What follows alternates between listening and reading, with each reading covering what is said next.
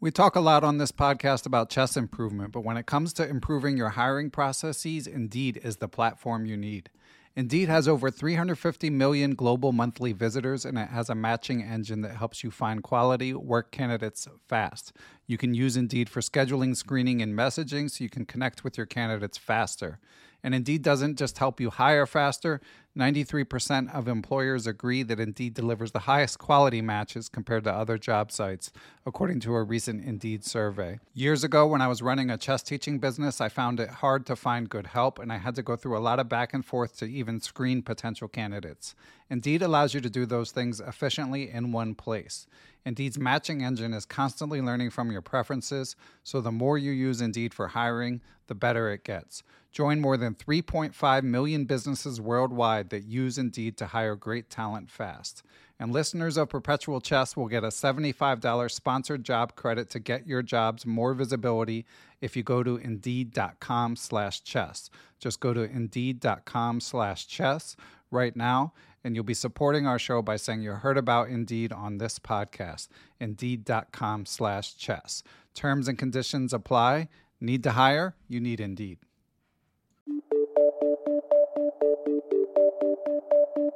Hello, everyone. I am Ben Johnson, and this is the Perpetual Chess Podcast. Perpetual Chess is a weekly chess interview show where we talk with accomplished chess players, authors, and personalities about their lives, their careers, and how to improve at chess. Perpetual Chess is brought to you through the generosity of its Patreon and PayPal supporters and by Chessable.com. Hey everyone, and welcome back to Perpetual Chess. We have a guest I am really excited to talk to this week, just my kind of guest. He is an international master of chess who retired from competitive chess at the age of 23 in 1993. But before he did, he built quite a resume in the chess world and accumulated a lot of stories. In 1981, at the age of 11 years and 10 months, he became the youngest chess master in U.S. history. He had that record until 1994. He was the U.S. junior champion in 1988. And he parlayed that into tying for first in the U.S. championship in 1989-90. He tied with Roman Djindjiashvili and a certain Yasser Seirawan. But these days, he's an associate professor in the philosophy department at the University of Alabama. But luckily, he has not left the chess world behind. He is out with a book this year with New in Chess Publishing called The Best I Saw in Chess: Games, Stories, Instruction from an Alabama Prodigy Who Became U.S. Champion. I read the book and I loved it, and I am excited to bring our guest in. So, Dr. and I am Stu Rachels. How are you? I'm great. Thanks for having me, Ben. You're welcome. And I should admit right off, listeners, we had a few technical issues, so we switched over to Skype from the podcast platform I've been using, but hopefully we won't have any more issues and we're good to go. Stu, sounds good to me. So with that out of the way, Stu, let's dive into the book. I loved it. And on our first take before the internet conspired against us, you were just starting to explain how this project came to fruition. Do you mind sharing that with our listeners? Oh, not at all. But thank you first for reading the book. You know, when you write a book, it's a sort of a solitary experience, and it's such a joy for me now to have people actually reading it. Yeah, and I kind of backed into the project. At first, all I did was go into a closet and get some old shoe boxes with score sheets in them. Just wanted to remember some of my old games, and then I thought I'd write something up for a web page or something like that, and it just kept going and going. And 8 years later, I've got a book. That's amazing. So, at what point did you know it was going to be a book? It was probably a year after I started, but I knew it was going to be a serious project when I had to get an assistant to look at the engines. I had to sort of learn about 21st century chess and just how incredible these computer programs were, and I thank Dave Gertler for doing a whole ton of computer work for me. Yeah, I like a lot of your sort of tongue-in-cheek references to the engines that you check on all your old games. So as you did catch up with what has changed with technology and chess, what surprised you most, Stu? Well, yeah, I went through this sort of grandpa experience of being amazed at sort of how good the machines were and how bad my own analysis was. But as soon as I got used to that, I really thought that the computers reveal the beauty of chess. When I stopped playing in 1993, it was just on the cusp of computers coming out and being good, and I thought it would be bad for the game. But I just found it wonderful looking at their analysis, and I always did the analysis first myself. So then when you see the things that you could not see, it's even more spectacular. Yeah, and I know you've got tons of chess analysis in this book. For any listeners wondering, there's loads of diagrams, and the book is available, of course, in paper form. It's taken a while to make its way to the States, as a lot of new and chess books have recently. But I read mine on Forward Chess, and it's also available on Kindle. With regard to the many chess diagrams, game snippets, full games that are in the book, was there any one game that stood out in terms of a discovery you made from the engine? Oh, well, there are a lot of those. I'll say that Dave Gertler was going through my games, the ones I thought maybe were worthy of publication, or parts of them were, and I was very, very anxious, very tense to get his results back. And I don't know if you've had the experience where there's several things that could be stressing you out and you don't know which it is until it resolves and you feel so much better. Mm-hmm. So there was one game that I played against Kyle Farrell when I was 11, and there was a really nice combination in this game.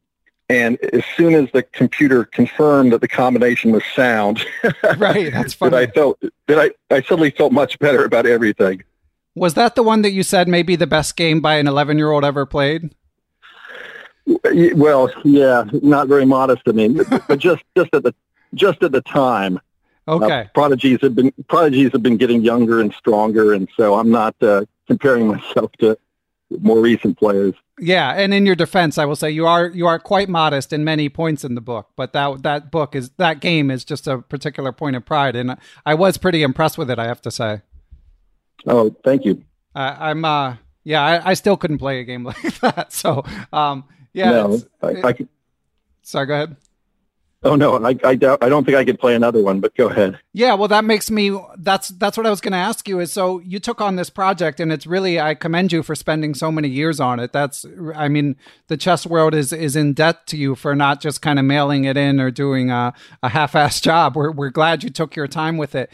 But so you weren't that up on engines, but how up were you on chess generally when you got back into this project? Do you play Blitz on the internet? Are you following the big tournaments? What was your sort of day-to-day relationship like with chess after stepping away? Right. I was briefly addicted to internet chess on the ICC in the early 2000s. But once I started caring a lot about my rating, I realized it wasn't very healthy. And all I had really done is just keep up with the very top tournaments, reading New in Chess and, just following the, Kramnik, Anand, Carlsen events, that sort of thing. Okay, so not necessarily reading on a day-to-day basis, but certainly when the World Championship comes around and stuff like that, you would be watching? Well, and the top players generally. Okay. When Kasparov retired, I felt like a real loss because I love his game so much. And now there are, a bunch of players, a dozen players who are Kasparov-like, so there's lots of great chess at the top. Yeah, and of course, you've got so many stories in this book, but getting to play Kasparov and Simels twice, chief among them. So we don't want to spoil all the content that you have, Stu, but could you tell us a little bit about those experiences? Oh, yeah. There's nothing like being around Kasparov. It's sort of like being around what you would think of a rock star. There's, the hanger-ons and the drama and the film crew. And I played Kasparov twice in 1983 when he was the candidate finalist when he was 20 years old.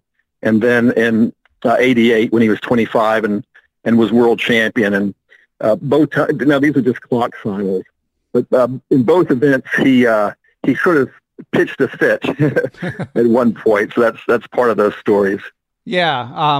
Not the only one to have such stories about Kasparov. He's, an amazing player and seems to have mellowed out a little bit in his older years. But yeah, he was known. You're not super unusual. And Stu, in addition to reading your book, last night I checked out American Gambit, the YouTube. Well, it was the film that you referenced that's available on YouTube in your book. That was really interesting. Yeah, and for some reason I didn't watch that film for about 20 years after it was made, partly because my experience in that simo, it was such a painful game for me because I was beating Kasparov at black, and then I got mated. But it was I really enjoyed that documentary. Yeah, so for any listeners who aren't familiar, it is a documentary. Stu mentioned that he played Kasparov twice, and this was the second one. It was 6 top young American players, including Patrick Wolf and Alex Fishbein, and a few others. And they all played Kasparov in a clock simul, and it's really just an amazing slice of history. And it's for free, available on YouTube. Although I don't know if you had this experience too, but I had trouble finding the full version online, and I had a few audio issues, but I think I saw the whole thing. Did you find I noticed later you had a link to a YouTube. Did you find a clean version online, or were you kind of piecing it together as well when you watched? What I found was good. It was just in 3 parts, so sort of 3 10-minute segments, but it was fine. Okay, so I'll maybe I'll pull the link from your book and put it in the show description. I definitely recommend it for any interested listeners. And it was cool, the story you told in the book of Kasparov being relatively impressed with you from the first simul that you played. Yeah, that's right. It it didn't last too long, but. I was pretty good when I was, 14. You're too modest. So again, I'm just curious how you contextualize this, because I mean, being a philosophy professor, it's pretty distant from the chess world. So we get that you only kind of had one eye on the chess world since you retired, but how often do you reflect on your chess before you started writing this book? How often would you reflect on something like playing Kasparov, or of course you write about, playing Anand and analyzing with Tony Miles and Norwood and, so many others that you cross paths with. How often do you think about all those amazing experiences? All the time. It's sort of a mental habit, you've got a chessboard in your head. And one reason that I went to my closet to look at my score sheets is I was finding that whenever I would think about my games, it was always the same 5 or 6 games. So which ones was it? It would be... my game against Kudrin in the 89 U.S. Championship, maybe the games against Kasparov. But, I remember, most of my games, but if I'm just thinking off the top of my head, I'd sort of forgotten, the 100 other very interesting games I was in. Yeah. And when you pull up these games, were you able at all to remember your thought processes? Were you able to piece that together as you look at these games from when you were, adolescent? Absolutely. It was really striking to me just how many memories score sheets can elicit. Wow. That's cool. I found myself right back in it. Now I did have the habit that when I was analyzing without the computer, I would always look at the position from my opponent's point of view, because I thought that my eyes would be fresher and not just falling back into the way I was thinking during the game. And did you find that to be helpful? Oh, it was probably helpful, but again, the story with doing your own analysis and then having it checked is just the incredible rampage that the computer does to human analysis. Yeah, I know that you're friendly with Andy Soltis, and I've had him on the show a couple of times. And one of the things we talked about is he wrote a column for Chess Life magazine, I think it was early this year, where he called it The Half-Life of Truth, just about the idea that, people have argued forever about like the objective soundness of some tall sacrifice or whatever it may be. And you just wonder at some point if it even matters anymore, you know, whether if it was enough to scare your opponent, like, shouldn't that be enough? Or does it matter if a move is really sound? What do you think, Stu? Well, yeah, John Nunn wrote a column, or maybe it was a few pages from a book before the computers got good. And he said, suppose that we had computers, even if this is impossible, that it completely solved the game of chess. How would that really help us? You know, what effect would that have on human play? And so there's a lot of that. You know, the top players, you know, they spend hours and hours a day, you know, going through computer lines of openings, and so, you know, they're trying to do what they can do to make use of the computers, but the rest of us, it's more of a limited tool. Okay. And so your friend that helps you with the engines, I'm sorry, remind me, I know you reference him in the book as well, but remind me. Oh, sure. Name. Oh, Dave Gertler. So did Dave actually show you how to operate one, or did you just totally keep that separate from your own analysis?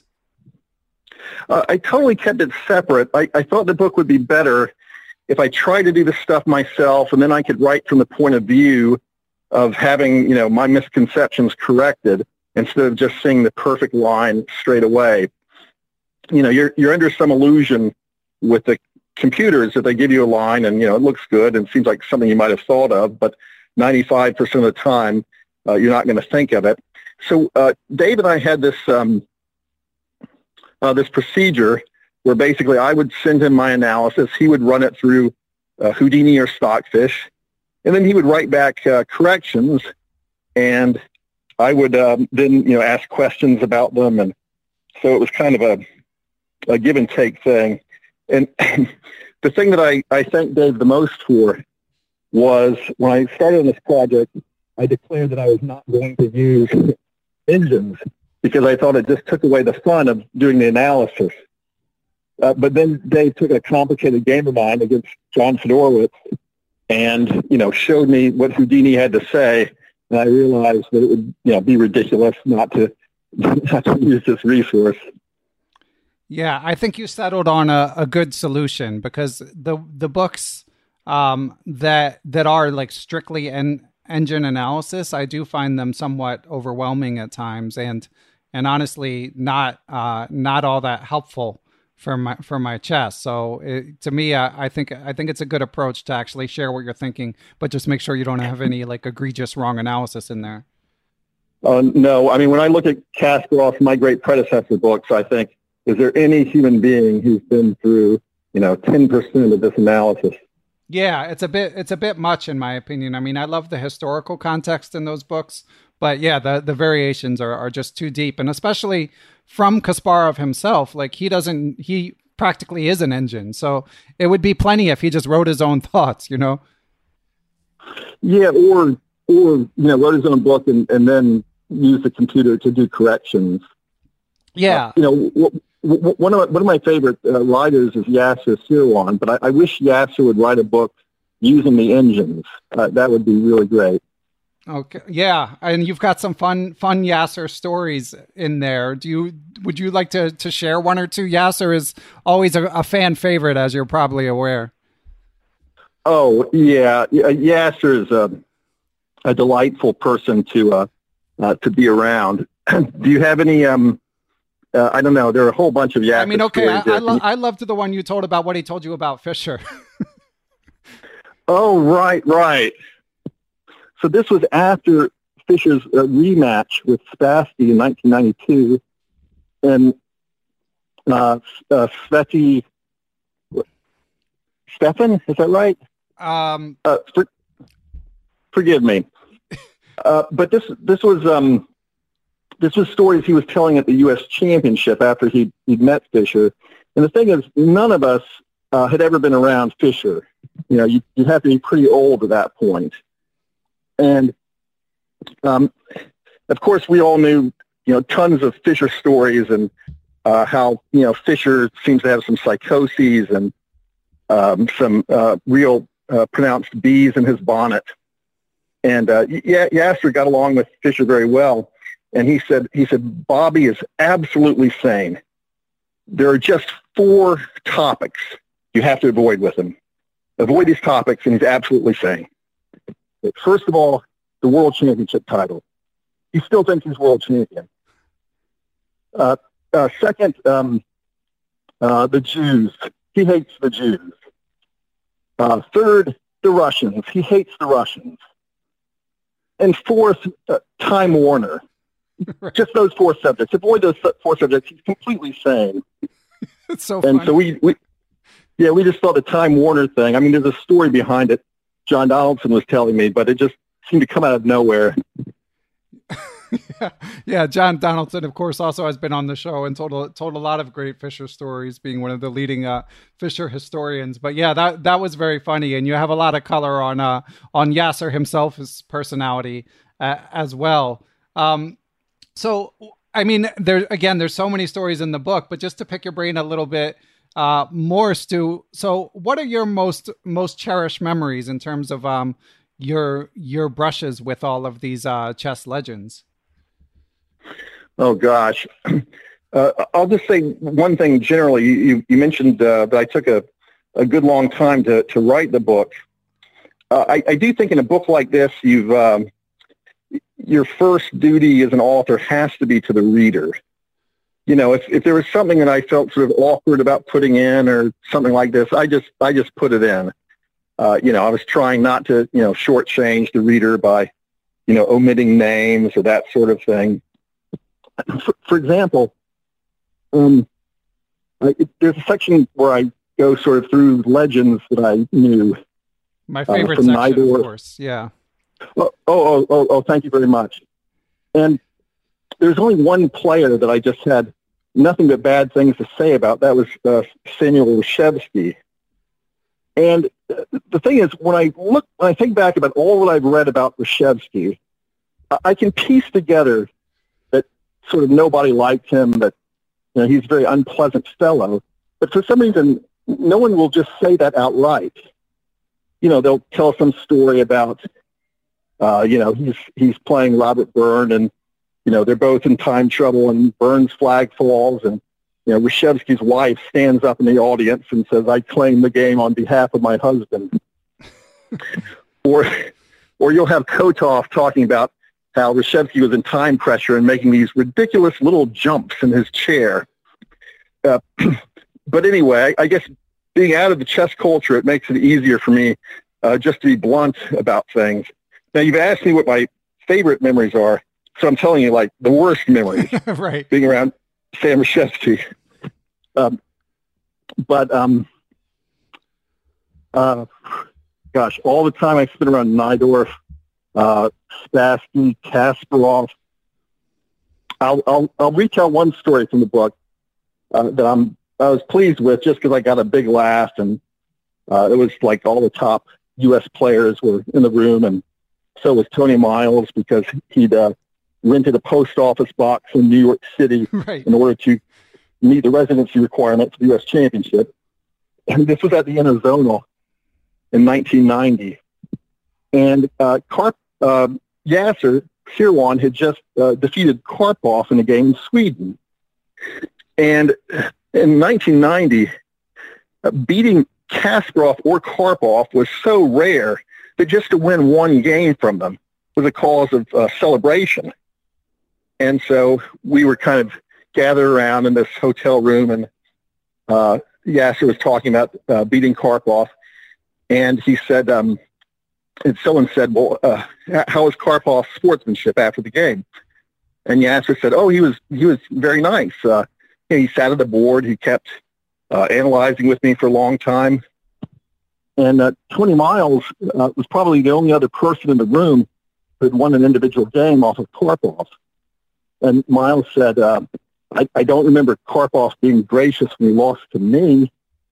And I then piped up and said, "Well, Tony, Yasser didn't beat Karpov with one a6. Right. Yeah, Tony. So, yeah. Everyone, Tony got a real pleasure thinking about that. Now, at the time, everyone would have known this game because Karpov Miles, e4 a6.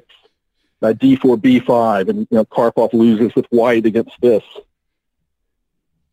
It is amazing. And of course now Magnus is kind of the only one who will play these sort of whimsical lines, which is it's not quite the same when you are the world champion playing it in a online rapid game as opposed to playing it against a former world champion when you get your shot to play him as a non-world champion grandmaster. Well, I must say Magnus plays these stupid openings really beautifully. Like watching him, he really understands things about these bad openings that other people don't. And of course, half of Magnus's strategy in chess is just to get the other player, out of theory, so he can then outplay them. Yeah, it's something to behold. So, Stu, we'll get to the questions from Patreon supporters of the podcast in a minute, but what you just mentioned about Magnus made me think of a question from your friend Ben Feingold. So he's been on the show a couple times, and so I messaged him when you were coming on, and he's got a few questions for you too. But one of them is I asked him for some funny stories, but he didn't deliver. He kept it more philosophical in nature in terms of the questions. But one of them was who do you think is a better player, Magnus or Kasparov? Well, I do agree with what Andy Soltis said, that if they were playing each other, then Kasparov would win 1985 chess and Magnus would win 2020 chess. I mean, Kasparov's openings were so fantastic, but now, all the players have got the engines and, they're crunching this all the time. I will say, when you compare players from different eras, it's very important how people match up against their peers, because chess players get better. Like, each generation is a little better than the last.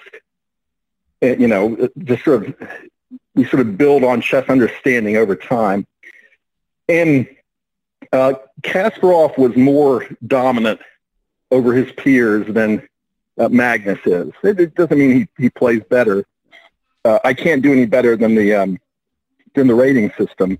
And if, Magnus has been in the 2880s and Kasparov in the 2850s, well, I guess Magnus is a tiny bit better, but I certainly wouldn't be able to tell that looking at their games. Yeah, it's a tough call. Yeah, their ratings, I agree, it doesn't do much justice. I mean, some people have suggested that the best way to judge is by comparing them to their peers.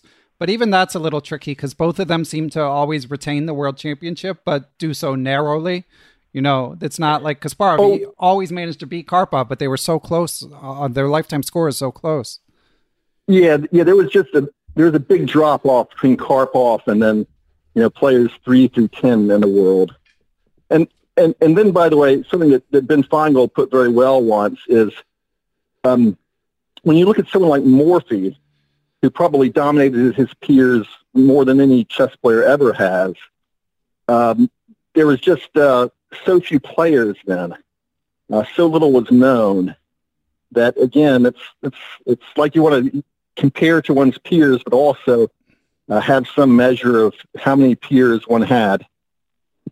Yeah, it's a good point, and we'll never really know the answer. So when I reached out to Ben, the first thing he said was that he knew you, he's known you longer than I've been alive, which I think gave me too much credit, because I was born in 1977. I'm 43. So you guys didn't know each other when you were 8, did you, Stu? No. We were 12, I think, when we met. Okay, yeah. So he probably thought I was younger than I am, which would be nice. But I would like to flip it, since I asked Ben about you. And Feingold, of course, as I'm sure you're well aware, is quite popular in the chess world. Everyone has come to appreciate his humor. So do you have any crazy Feingold stories you could share with us? Yeah, I will, actually. I'll share one with you that was not in my book. By the way, did you hear that Howard Stern recently said that Ben was like eternally entertaining or something like that? That's amazing. I know that Dan Heisman taught Howard Stern for a while, and he's got quite an affinity for chess, but that's quite a shout out that Ben got. Okay. So here's my Ben story. That's not in the book. So Ben is, he's naturally very muscular, right? He and I are exactly the same age. But, you know, for me to want to, arm wrestle with him or play a game of mercy or something, I mean, the guy is very, very naturally muscular. And once Ben said to me, we were about 16 years old, Ben said to me, okay, punch me in the stomach as hard as you can. And I gave him a tap, and he said, no, harder, really do it. And, I hit him a little harder in the stomach, still it's, hurting my fist more than it's hurting his midsection. And Ben again said, no, I really want you to do it. Okay. So I said to him, Ben, you really want me to hit you in the stomach as hard as I possibly can? He said, yeah, do it. I said, no, Ben, I'm really going to do it. Are you really sure that you want this? Yeah, do it. So, I mean, I probably only weighed, 140 pounds at the time, but, I'm a male. I've got some muscle mass somewhere in my body. So I threw my arm back, kind of like a baseball pitcher. I got my whole sort of body into it, and I hit him as hard as I possibly could in the stomach. And he walked away shortly after that. But about a half an hour later, I was sitting there at my game, and he was walking by, and he had both hands sort of on his stomach and this real sort of sickly look on his face. And I got up, and he said, you really hit me hard. I said, I'm sorry, Ben, you asked me to. That really hurt. It's funny. So it's good to hear that he's human. Yeah, I mean, mentioning how strong he is, I just remember watching him play 1 minute chess. I mean, he's like, there's like a physicality to how fast he would move the pieces, and this is not online. Oh, brother. Play. Oh, absolutely. He and I and Vivek Rao and Jim Rizzitano, Patrick Wolf, we had great 1 minute sessions, but I think Ben was just slightly the fastest. Really incredible speed. Once we were playing with a Kaisha clock. This was the only digital clock that existed at the time. And Ben and I played 60-something moves in a one-minute game. Maybe that's not unusual, but we were able to check it with the clock afterwards. Yeah, everything gets colored now by everyone playing 1 minute online, where you can easily have 100-move games. But yeah, I mean, in those days, and I think, I don't know, it might be more common now for the clocks to not tick down when you hit them. Whereas before, I think that, that was not easy. And yeah, I was wondering immediately, my mind went to like, if you were using one of those Jerger clocks or whatever to play 1 minute, because they didn't withstand a beating very well. No, they didn't. There was only one time that Yasser played 1 minute with us. He's several years older than we were. But afterwards, we called them Sirwan rules because we'd never heard this before. Yasser said, I'll play 1 minute with you under the following conditions. First, has to be touch move. Second, if you knock a piece over on the board and hit the clock, you lose, you forfeit immediately. Wow. And I can't remember the third rule. Yeah, I mean, more customarily, you just have to fix the piece. But if you move before your opponents hit the clock, then you lose. Oh, okay. That was the third. Yeah, Samuel Reshevsky would make a move and then hit his opponent's side of the clock just to get the opponent to move and forfeit it under those rules, but I didn't do that. Okay. Another unflattering story of Reshevsky. Oh, and that was undeserved, that one. Okay. So Stu, I want to segue to talk about your decision to retire, because we have a few Patreon questions from that. But first, we're going to take a break to hear from our friends at Chessable. If you're enjoying hearing some chess history from I Am Stuart Rachels, then Chessable.com has some good news for you. My Great Predecessors Part 5 by GM Garry Kasparov is finally on Chessable. This one covers strictly GM Viktor Korchnoi and legendary former world champion GM Anatoly Karpov, Kasparov's main rival, of course. There's great historical context. Of course, as Stuart and I discussed in this interview, there's tons of variations, but that makes it all the more important that you have a way to play through the moves without just using a chess set, and Chessable.com has you covered there. It's on sale through July 19th, so go to Chessable.com and check it out. So Stu, you've got so many amazing stories in this book, and your enthusiasm for chess, your love for chess really shines through, and you even say at the beginning that you love chess, and explicitly in the first chapter or the preface. But you walked away. And in fact, Mike Klein, another friend of mine who wrote a profile of you in 2008 for Chess Life magazine, actually pointed me. You mentioned Vivek Rao. He profiled you, Vivek Rao, and GM Tal Shaked, who's another grandmaster who walked away. And you mentioned in that article that you felt like, or that your trainer Boris Kogan said at some point, that maybe you didn't love chess enough. So, and I know that the chess world was different then, but how do you sort of square that? Like, what was your principal reason for retiring, and was it strictly business, or was it more of a from the heart decision? Well, yeah. To explain Boris's comment, he said, "Yeah, you said, your problem is you don't love chess," and I was 22 years old when I heard this, and I was just sort of embarrassed. But what he was really talking about was I didn't like studying openings. And if you don't like studying openings, then the life of a chess professional is not for you. It's a hard life being a chess professional. And one thing that breaks my heart is that my impression is if you're not one of the top 10, 15 players, it's very hard to make a living. And, you've got these players, I don't know, maybe Shirov is one now. They're still just extraordinarily good, but they've dropped off, that list of, the top 15.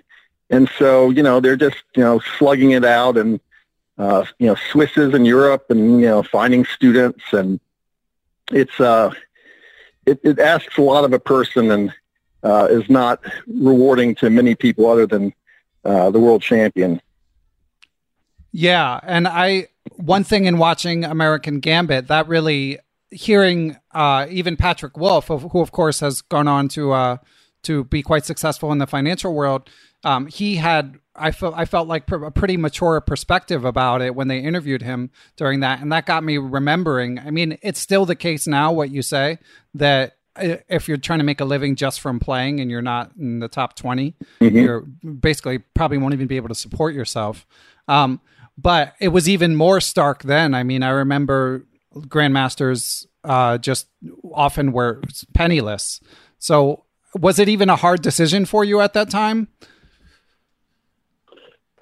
It wasn't hard because I fell in love with the study of philosophy. And so I kind of moved on to that. Now, in the one thing that I envy about the chess world as compared to the professional world that I was in the world of professors, is that professors don't have ratings. Yeah. And so therefore, everyone thinks that they're, a strong grandmaster. There's no checking of the egos. In chess, you really don't have to have an ego. You have a rating, and so that's how good you are. Yeah, a true meritocracy.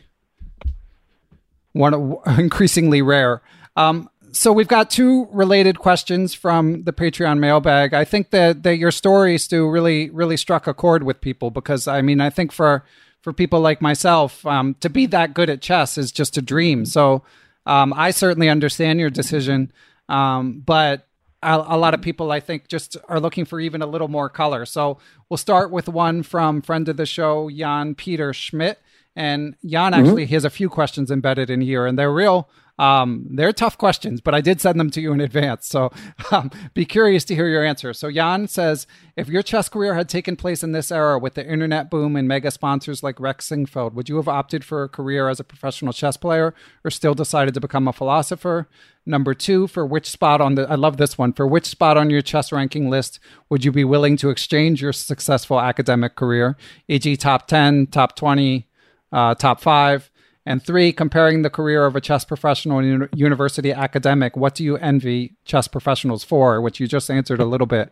What makes you happy about your job that you would miss as a chess professional? Yeah, those are very tough questions. And yeah, I don't want to... Mm-hmm. I was just going to say, Jan should host this podcast. They're amazing questions. Yeah, I don't mean to shirk them. The question of how good I would have to be to give up my other career, in a way, I don't know the answer to that myself. It would just have to have arisen. I would have learned that about myself if I'd gotten better. When I played in the Interzonal in 1990, it was an easy decision to play in it because it was in the summer, so I didn't have to miss school. And I remember thinking, okay, if I made the candidates matches, then I would take a year off of school. Like that would do it. And if I'd been as good as Komsky or Anand or these kind of guys, and I had been successful and gotten into candidates matches, maybe I would have become a professional player. But I do want to emphasize something I said a few minutes ago, which is I just did not want to study openings for hours every day. And, I can brag all I want about my talent and that sort of thing, but to get, to the top 20 in the world, you've really got to work your butt off. Yeah. Yeah, I mean, and of course, in the engine age, the nature of studying openings has changed a little bit, but the glaring need for memorization certainly hasn't. Was that your objection to it? Just having to memorize these reams of analysis? Well, it wouldn't be so much memorization because at sort of the level I got to, you're looking at a lot of middle games, you're trying to improve on things. There were just a lot of things I learned about chess, but opening study was not one of them. Yeah. And what makes you happy about your job that you would miss as a chess professional? Your current job? Sure. I guess the stability of it. Having, colleagues that you see during the week. The nice thing about being a chess professional is you have such freedom of how you use your time, but it's a little structure is probably a healthy thing. Yeah, that makes sense. And when you look at someone like your friend, Ben Feingold, who of course, has had his, lived in various places and had varying degrees of success working as a chess professional, primarily these days doing streaming and stuff like that, but also giving a lot of lectures and doing classes and lessons. He's got a great club in Atlanta. Yeah, exactly. Yeah, I was going to say he's doing great right now, but that hasn't always been the case. So how does a life like that, which would probably, I think you peaked around number 150 in the world, is that right? Yeah, a generous assessment is 150. Yeah. Okay, we'll take it. So, how would a life like that be for you? Like, would you enjoy? I mean, obviously, you're a teacher as it is. So, would you enjoy teaching chess and doing the sort of presentation that Ben and many others are doing these days? Well, Ben has a love for chess. I mean, kind of like a starving artist kind of situation. I mean, it's what he wants to do all the time, and so he can have a good life doing that. In terms of teaching chess, this is maybe a little too harsh, but I remember Larry Christensen once saying, "I wouldn't mind teaching chess, but frankly, I'd rather work at the car wash." Wow. Yeah. So, you know, teaching is really very different from playing. And sorry, Ben, I'm rambling a little bit. This is, you know, I'm 50, right? Got to give me a break. No, you're doing great. But you might say, like, I spent the first 20 years of my life, you know, learning how to play chess, and then the next 20 learning how to write. And so I think being a chess author is probably the best thing for me now. So, I like working on puzzles too. I've had some puzzles on ChessBase, and I have 1,000 puzzles in my file that no one has seen. But anyway, wow. So are you creating studies, or how do you make them? Yeah, they're not as good as like your studies by Troitsky or Kasparian. These really fantastic studies.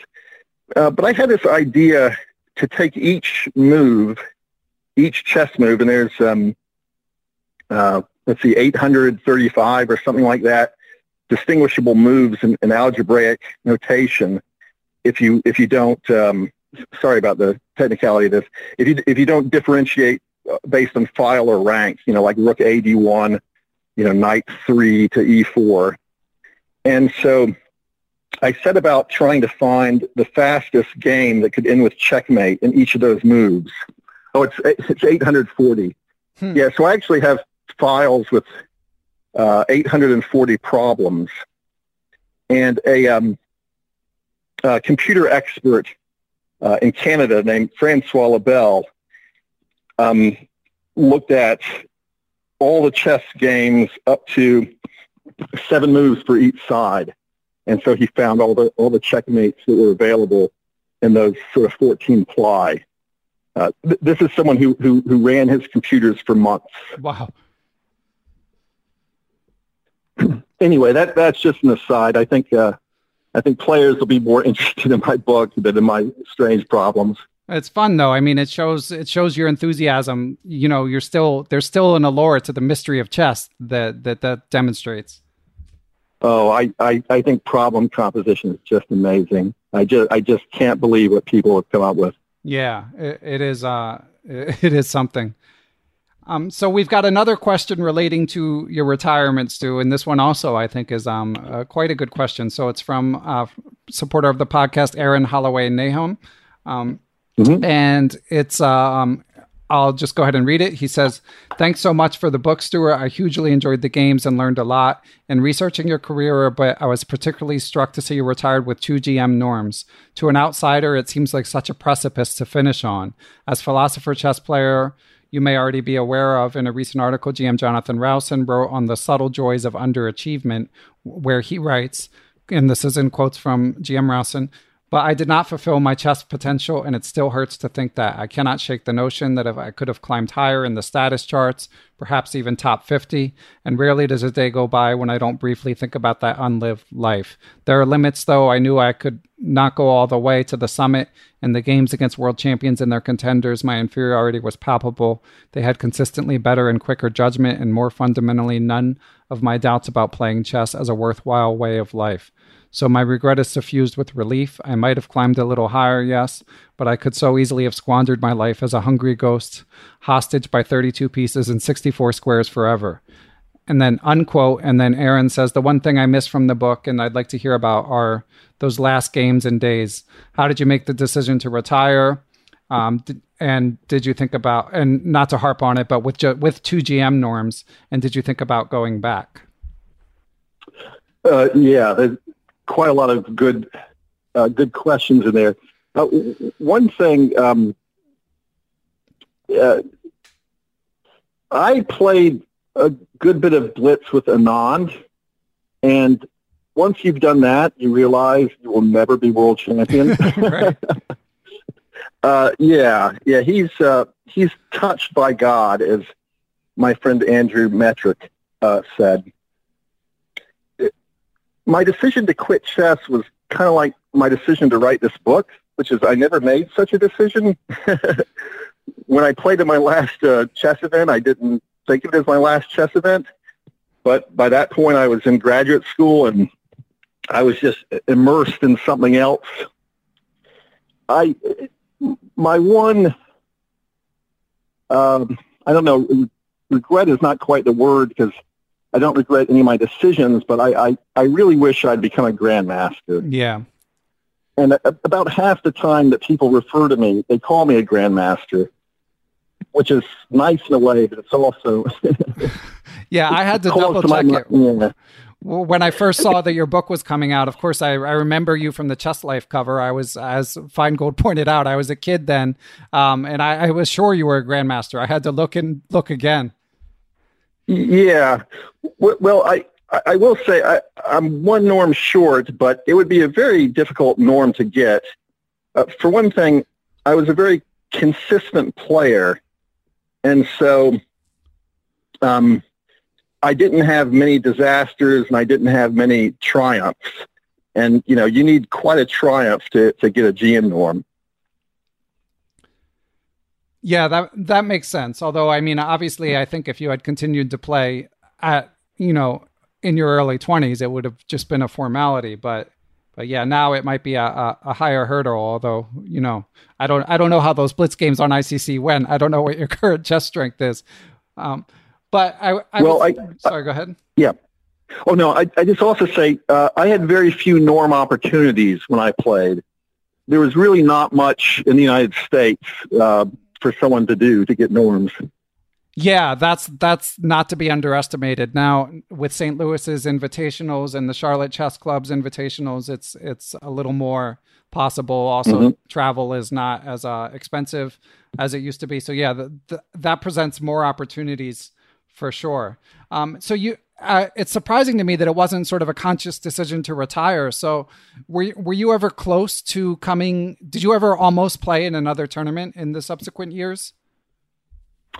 No, you know, for several years I was, you know, working on a PhD in philosophy and really loving that. And then once you're out of the culture, it's there's a real divide there. It'd be a very big step for me to play in something.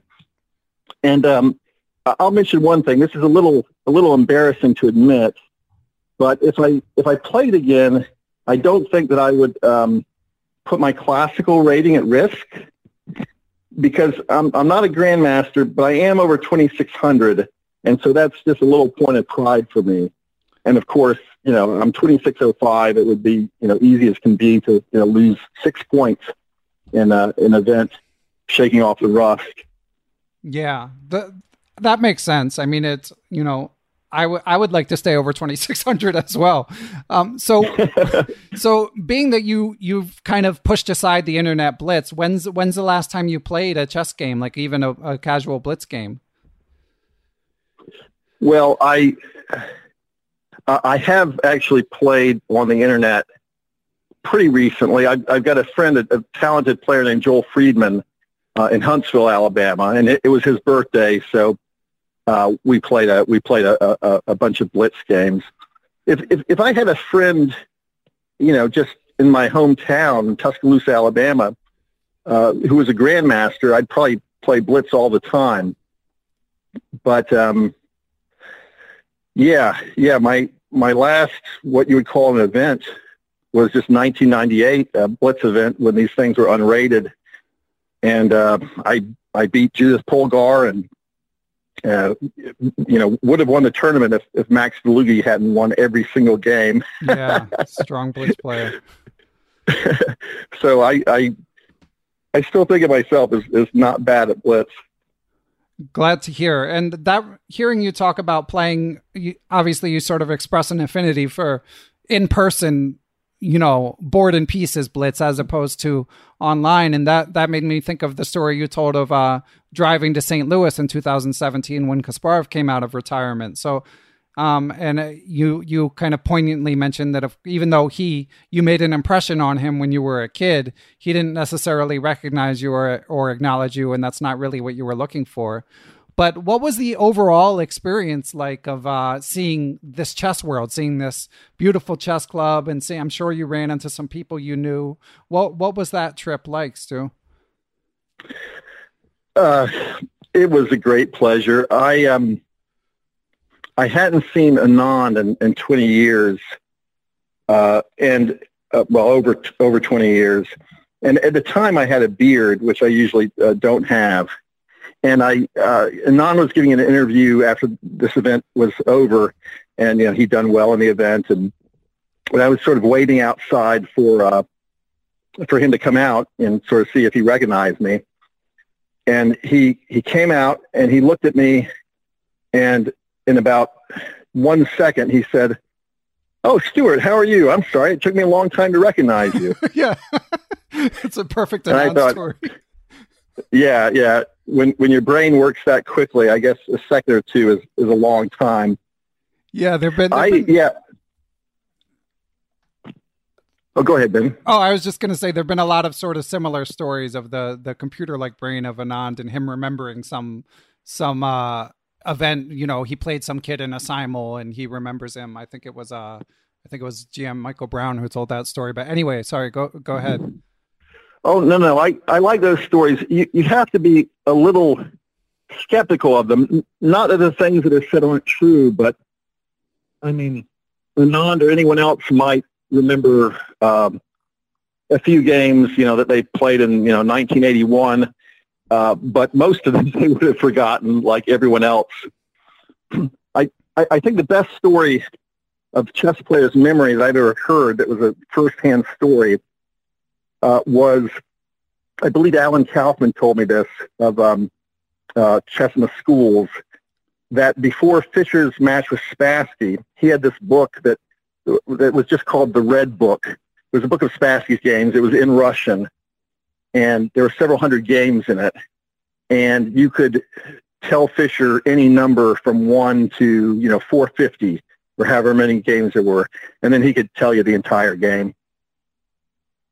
Man, yeah. Nothing surprises me with Fischer stories, but that's crazy. Yeah, that's a good one. And of course, he knew all the analysis in the book, which wasn't too much analysis, and then his own improved analysis.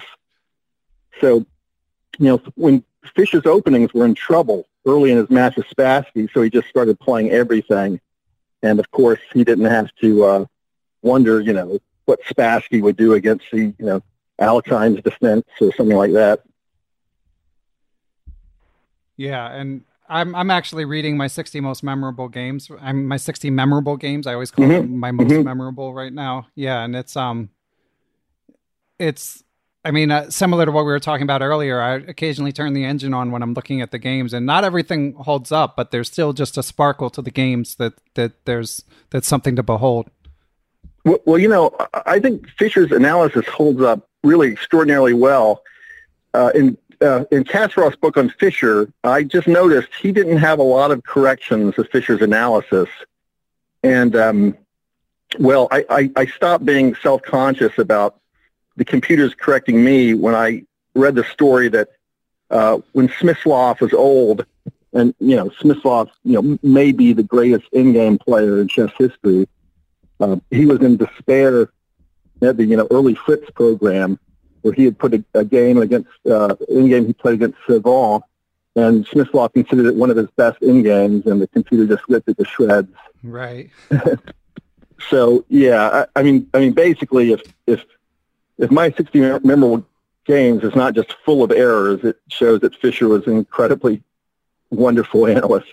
Yeah, no surprise, and. That calls to mind one thing. Another thing I was impressed with in your books, Stu, is you've got a lot of references to well-known and classic chess books. I mean, obviously, to get to your level as a kid, I'm sure you were reading your fair share of books. But even beyond that, you know, more recent books by I know you've met and are a big fan of John Nunn's and Jenna Sasanko, and so was all of this reading sort of in conjunction with the. With the book project, or have you just been reading about chess all along? Well, I read a ton when I was a player, and then I got back into it, you know, 10 years ago when I started, you know, writing the book. Okay. Yeah. And for listeners, there's a lot of great chess in the book. And also at the end, you give a long list of book recommendations. So we don't have to belabor the point, but if you were to pick one or two, Stu, what would be your desert island chess books? Oh, Well, I'm glad I have a copy of my own book here so I can...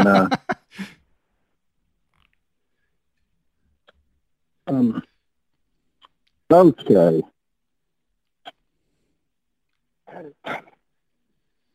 So I want to say that Andy Soltis' recent book, Tall Petrosian, Spassky, and Korchnoi, is one of the greatest chess books ever written.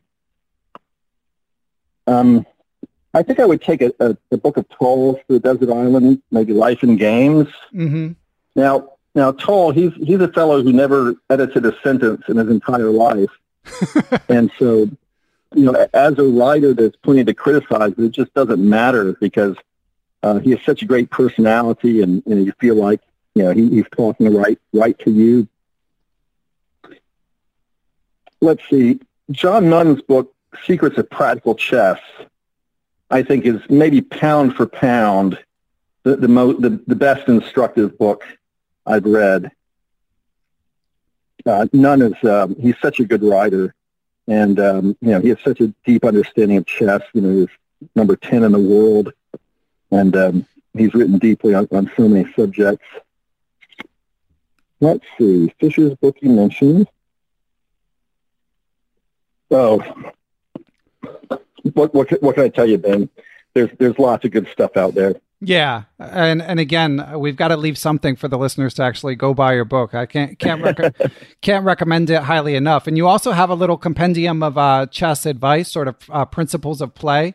That's, I don't know if you've been sort of up on this debate, but there's mixed opinions amongst the sort of chess writers and chess players about how useful rules of thumb are. What do you think? Well, I think they're very helpful, but they have to be learned alongside concrete positions. I'd make an analogy that the way that people learn science is not through memorizing definitions or formulas. It's through applying concepts to the real world, and sort of that's how your brain learns them.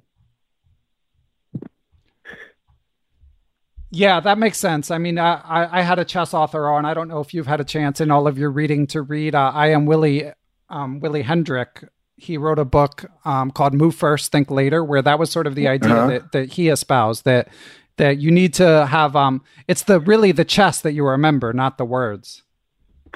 Well, yeah, although like in writing this book, I realized that there's a thought I should have had many, many times as a player, and for some reason I don't think I did. And that is when you have the ability to swap pieces, ask yourself, which piece is better, my piece or my opponent's piece? You know, whose rook is more active? You know, whose bishop has more potential? And that seems like it's... just common sense, right? You're going to swap pieces, so that's the question. Who's got the better piece? I think it would have helped me if I'd thought about that question explicitly. Yeah, that makes sense. And hearing you talk about that makes me wonder, of course, you reference your trainer, Boris Kogan, many times in the book. And you generally speak pretty highly of him. Mm-hmm. But one thing you don't talk about that much is what you guys actually did. So what was his approach as a teacher? What were your learning methods? Yeah, so he did two things. First, the deep analysis of my games, and then secondly, he had his own personal notebooks. He had a notebook with combinations and a notebook with in-game studies. And if I may say so, he stopped showing me the combinations because I was too good at them. But then the in-game studies, I almost never could solve. It's hard to convey, but like when I was working with Boris, especially when I was first working with him, I felt like he was as good as a world champion because I had never encountered this kind of subtle understanding of position evaluation. And so this is something that I really could not have gotten out of a book. And you know, I say at one point in the book that because of Boris, I eventually became a weak, strong player. But if I hadn't worked with him, I would only have become a dangerous potzer. It's like I would have gotten very good at kind of a crude version of thinking about chess. is really, really, okay, I'll tell you just one quick story. So I had a short draw with Lev Albert in the last round of the 1987 U.S. Open, and I hit the black pieces. It was a Catalan. And then, you know, when Boris and I looked at this game, Boris said, well, of course, you're a little worse in this position. And I said, well, I don't think so. You know, I think I'm completely equal. And so Boris and I then played it out, and eventually he won my pawn on B as in Boris 4, which he had told me could eventually become a weakness. Then we played it out again, and he again won that pawn at about 30 moves. And having done that, I now looked at the original final position, and I saw it as better for white. I saw that pawn as a weakness, and you know I had no clue that it was a weakness before. Hmm. Yeah, that's pretty interesting. And were you able to extrapolate that to other positions, or was that just sort of it just gave you a better understanding of that one Catalan position?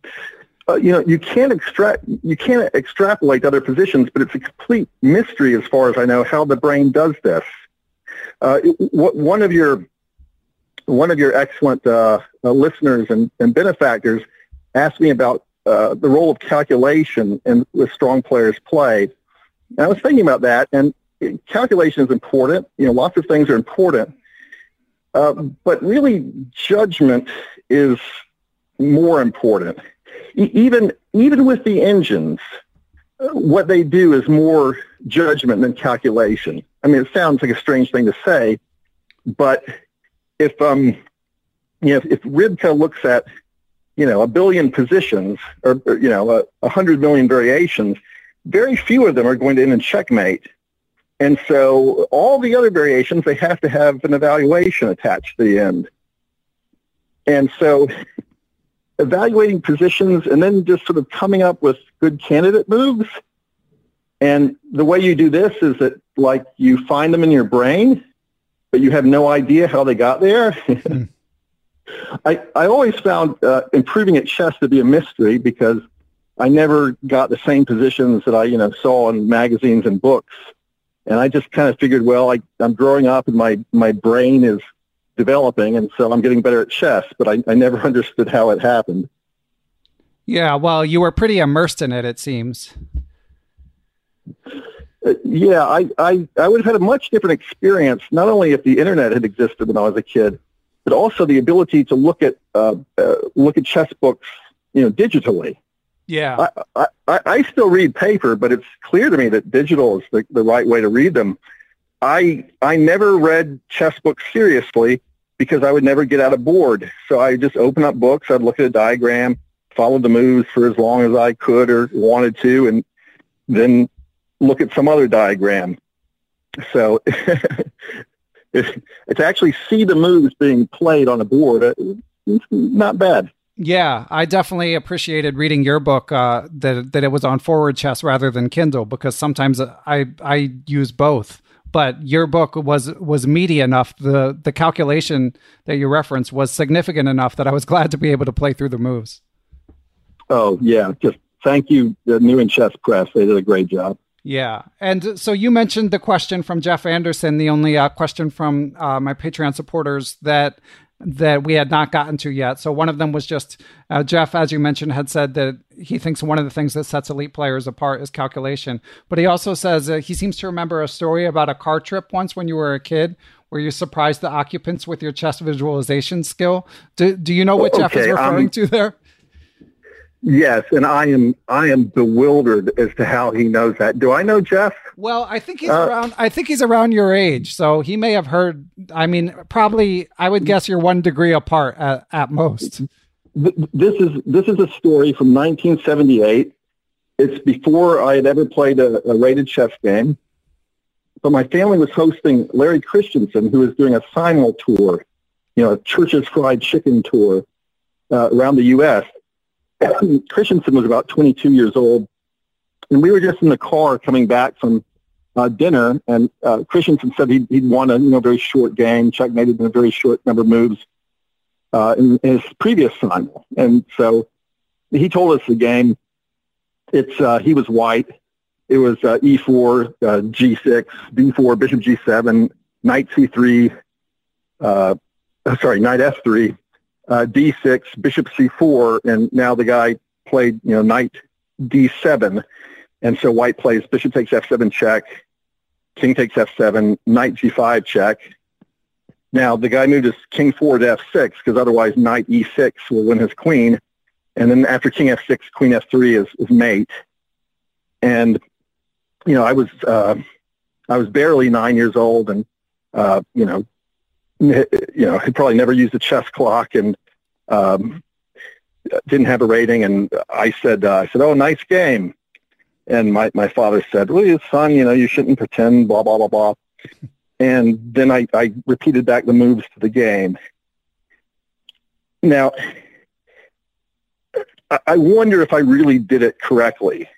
You know, if you're in that situation and you get some of the moves right, people start, you know, applauding you maybe before that you've done everything. But I'm pretty sure that's the story he was referring to. Wow, that's impressive. And was this in algebraic or descriptive? Do you remember the story, or have you just remember being told it later? Do you remember what happened? This one I remember, although I don't remember whether I believed I had gotten all the moves right. But he definitely told it in descriptive, because I remember him sort of having to sort of think a little harder as he was saying right. Pawn to king four, pawn to king four. I asked Christensen about this a few years later, and unfortunately he didn't remember meeting me or my family at all, but I sure remembered him. Huh. Yeah, and I just have one more question for you, Stuart, which is, so you're sort of in a unique club of top players who've retired. I mean, some better known than others, but for some reason, I feel like your name gets mentioned a fair amount. And of course, there's been others. We mentioned Tal Shaked, Josh Waitzkin, and then from your generation, Patrick Wolf, David Norwood, who you singled out as an amazing calculator. Are you in touch with any of those people? Like, how do you maintain friendships with people, whether they be retired from chess like you or still active? Some people. I would like to be in touch with more people than I am. Ben Feingold, you mentioned, we're still good friends. Adam Leaf, I'm in touch with some. Andrew Metrick, I'm in touch with some. But, yeah, I'd like to have a reunion sometime. Yeah, I'm sure that would be a lot of fun for you. Let me, if I may, indulge myself just to say something to your listeners. Sure. I can tell them one thing about this book, which is I worked really hard on it. It's evident. I would almost be embarrassed to say how many drafts probably every single page of the book went through. And then when I was finally almost done with it, I had to cut about 150 pages. Which almost always makes a book better. Yeah, but it's still hard to do, right? But it was such a joy writing this book. I'm so glad maybe someone will read it now or read some of it. Yeah, and your joy shines through. I mean, it's a pretty funny book. You've got some good one-liners in there, and the chess is significant. I like the line where you're talking about classical chess, and you say, and this game was classical chess, or as we used to call it, chess. That's right. Yes, I'm still a believer that slow time controls are the best measure of one's strength. Yeah, it'll be interesting. Everything's speeding up so much, but with the World Championship in particular, it would be hard for me to give that up. I mean, I love the drama of the matches. Oh no! The fact is, I do as well as a fan. The only thing that bothers me about chess right now is the damn Berlin Ruy Lopez. Yeah, I really think that someone has made a good suggestion that maybe one rule of chess should be changed, like when you castle, that you can move your rook over if the squares are vacant. So. So in the Ruy Lopez with white castles, his rook can be on E1. So, damn it, black cannot play knight takes E4. That's funny. I mean, a lot of people have started playing D3 against it now. So it at least doesn't go to the Berlin endgame. But yeah, it's doesn't lead to the most fiery positions even then. No, what Joel Benjamin said to me, another person I keep in touch with some, Joel said, yeah, nowadays players play D4 when they play for a win and E4 when they play for a draw, or when they're playing it safe. And I'm like, oh God, this is so totally backwards. Yeah, things have changed. Well, Stuart, again, I recommend your book wholeheartedly for anyone listening and thinking about getting it. I think New in Chess also has a free excerpt on their website that listeners can check out. Do you like to share your contact information, or would you rather keep that private, Stu? No, I don't mind sharing it. My the email address that I check is my first and last name at hotmail.com. And this is basically an email account I have because I got it in 1998 and never changed it. But there you go. Okay, yeah, and I'll link to the email address. But yeah, hopefully maybe a couple of the people you mentioned that you'd like to hear from will be able to track you down. I mean, certainly it's not so hard with this book. So you mentioned your other projects. So do you think you have another chess book in you in another 10 years, too? Oh yeah, it'll be faster than that. I'm writing a book on fortresses now because I don't think this book has been written. I mean, it's not going to be as as personal and as wide ranging as my current book, but I'll try to do a competent job. That's great. Yeah, that does strike me as a good topic, and certainly I'll look forward to that one, having enjoyed this one so much. So anything else, Stu, before we let you go? I just really enjoyed talking to Ben. Thanks so much for having me on your podcast. Oh, it was my pleasure. Thanks so much, and thanks for this great book. Again, as I mentioned to you before, it's my favorite kind of chess book, so it was a real pleasure to read. All right. Well, don't forget to write me an Amazon review now. Yeah, I'll do that. I always this is a bit of an aside, but I always feel like a bit of an imposter when I didn't get it from Amazon. I always like to be a verified purchase, which unfortunately, since I bought on Forward Chess, I won't necessarily be. But I will gladly write you a glowing review. All right. Take care, Ben. Okay, Stu. Have a good day. Bye. Bye. Bye. Special thanks, as always, to my producer, Matthew Passy, and thanks to those who continue to help spread the word about Perpetual Chess. Positive reviews on podcast platforms and YouTube help people discover the show, as does telling a friend or sharing it on social media. Speaking of which, you can follow me on Twitter. I'm at BennyFischel1, or join the Perpetual Chess Facebook group and continue the conversation about the latest interview. But most of all, of course, I want to thank those who provide financial support to the show, especially right now with so much disruption going on in the world. Most of all, I want to thank Chessable for sponsoring the show, and to everyone who kicks in via PayPal or the Perpetual Chess Patreon page to help sustain and improve Perpetual Chess. And without further ado, I would like to give special thanks to the following people and entities: Chessable, Quality Chess Books, the Capital City Chess Club, Apprentice Twitch Channel, Andrew Alharjri, Andrew Bach, Austin Clough, Benjamin Porteau, Bill Sigler, Kathy Carr, Chad Oliver, Chris Flanagan, Dan O'Hanlon, Danny Davidson, David Shriver, I Am Dimitri Schneider, I Am Eric Rosen, Faraz Sawaf, Gary Foreman, Greg Nattel, Greg Shahadi, Guven Manet, James Kennedy, Jens Green, John Jernigan, John Rockefeller, John Cromartie, John MacArthur, Kelly Palmer, Kevin O'Callaghan, Lucio Casada Silva, the law offices of Stuart Katz, Michael Kahn, FM Michael Oblin, Mike Zelazny, Moonmaster 9000, you recently stopped your pledge, but Perpetual Chess will always love you.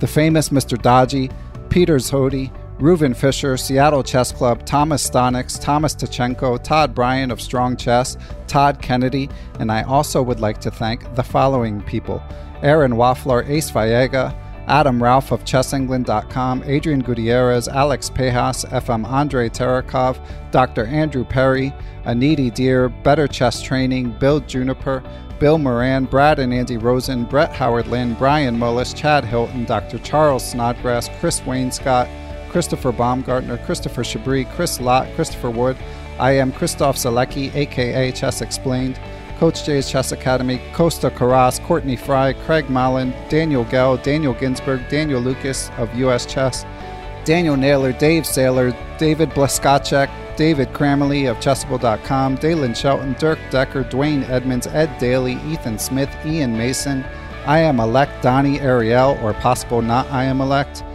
Fox Valley Chess Club, Francis Letarte-Lavoie, Frank Tortoris, MD, Gary Andrews, Gary Lewis, Geert Vandervelde, Gerard Barter, Giovanni Russo, Greg Harfst, Han Schut, Harish Srinivasan, Jacob Kovac, Jacques Pari, James Aspinwall, James Benastia, James Murr, Jason Willem, Jaydeep Chakrabarty, Jeff Anderson, Jeffrey Martello, Yep Holland, Jerry Wells, Jim Ratliff, JJ Schnod, Dr. John Fallon, John Fernandez, John Fontaine, John Hartman, John Jeffrey, John McMurtry, Jonathan Slater, Jordan Goodwin, Jose Rodriguez, Justin Gardner, Jen Shahadi, Joe Rocky, John Thompson, Grandmaster Josh Friedel, I Am Kare Christensen, WGM Katerina Nemtsova, Kelly Palmer, I Am Kostya Kovutsky, Krishna Kapalakrishnan, Kyle McAvoy, Larry Ryforth, Laura Belyovsky, Martin Knudsen, Martin Krug, Matthew Passy, Matthew Tedesco of SeattleChessMeetup.org, the Mechanics Institute Chess Club of San Francisco, Michael Allard, Miguel Araspidi, Mike Clem,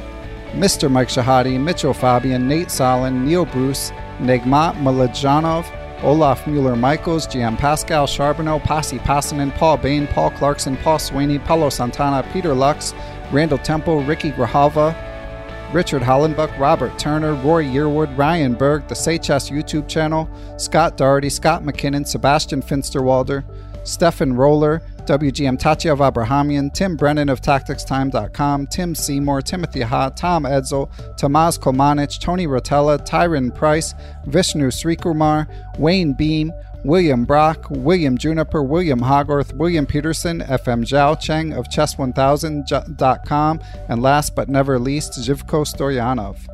Thanks for listening, everyone. Catch you guys soon.